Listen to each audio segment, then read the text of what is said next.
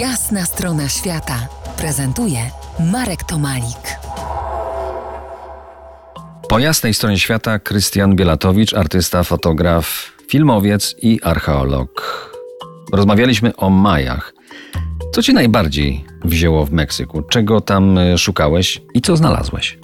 W Meksyku szukałem fotografii, szukałem fotografii, ale tak naprawdę szukałem pewnych odpowiedzi na pytania, które sobie zadałem już w Peru, kiedy fotografowałem no, potomków Inków, różne ceremonie, rytuały. W Meksyku kontynuowałem tę, tę swoją opowieść o, o szamanizmie, o rytuałach, ceremoniach i w tym wszystkim szukałem w jakimś sensie takiej prawdy, nazwijmy to, prawdy. Hmm, prawda to jest takie słowo dosyć mocne, ale takiej prawdy o sobie, e, kim jestem, czego szukam i fotografując e, ludzi tam, mm, fotografując szamanów, rozmawiałem z ludźmi, spotykałem się z różnymi ludźmi i te spotkania, te rozmowy dawały mi w jakimś sensie odpowiedzi na, na moje wcześniejsze pytania. I to spowodowało, że, że tak naprawdę odnalazłem tam siebie, bym powiedział, siebie, odpowiedzi na swoje pytania i chociaż przyjechałem z fotografiami, to tak naprawdę przyjechałem z takim trochę nowym sobą. Więc ta podróż do Meksyku to była podróż tak naprawdę w głąb siebie. Ostatni raz y, byłeś tam całkiem niedawno. W pandemii zabrałeś y, ze sobą tam rodzinę. Chciałeś się osiedlić czy trochę pomieszkać?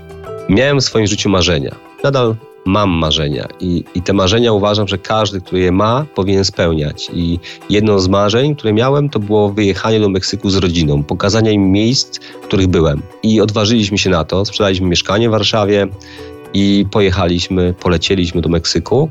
Założenie było, żeby tam pomieszkać pół roku, ale po dwóch miesiącach przyszła pandemia, straciliśmy pracę i też utknęliśmy w Meksyku. I to utknięcie spowodowało, że faktycznie spędziliśmy tam pół roku, ale nie zakładaliśmy tam zamieszkania. Zakładaliśmy bardziej hmm, poznanie nowego miejsca, nauczenie się języka, e, pobycie w nowej przestrzeni. I to się wszystko sprawdziło, spełniło, chociaż w bardzo trudnym czasie pandemii. Dobrze, to teraz kwantowo przeskoczymy z Meksyku e, tutaj nad Wisłę. Tworzysz czarno-białe etiudy, które nazywasz I Am, silnie oparte o przyrodę. Gdzie je kręcisz? Pierwsza część powstała w Meksyku właśnie w czasie tej pandemii, kiedy, tak jak wcześniej rozmawialiśmy, wyłączałem swój umysł, czyli byłem w takiej medytacji, która się nazywa po prostu spacer. Ale wracając do Polski, tutaj zacząłem w tej przestrzeni przeżywać to samo i opowiedziałem drugą historię, I am the spirit i to jest już z moimi wypowiedziami. Natomiast teraz e, tworzę film I am the planet, więc e, powstaje seria filmów właśnie I am i, i to są takie historie mm, właśnie o mojej wrażliwości, odczuwaniu świata. Szukałeś daleko, w krajach egzotycznych, i nagle okazało się, że to jest łatwe i że to jest tak samo egzotyczne jak Indianie gdzieś w Meksyku czy niedźwiedzie na Kamczatce. I z mojej perspektywy w tej chwili czuję to takie spełnienie, że mogę wszędzie fotografować, nieważne gdzie będę. Ważne, żebym odnalazł siebie w tym wszystkim tu, gdzie jestem. To jest dla mnie najistotniejsze. Za kilkanaście minut ostatnia część naszego spotkania. Zostańcie z nami w RMF Classic. To jest jasna strona świata w RMF Classic.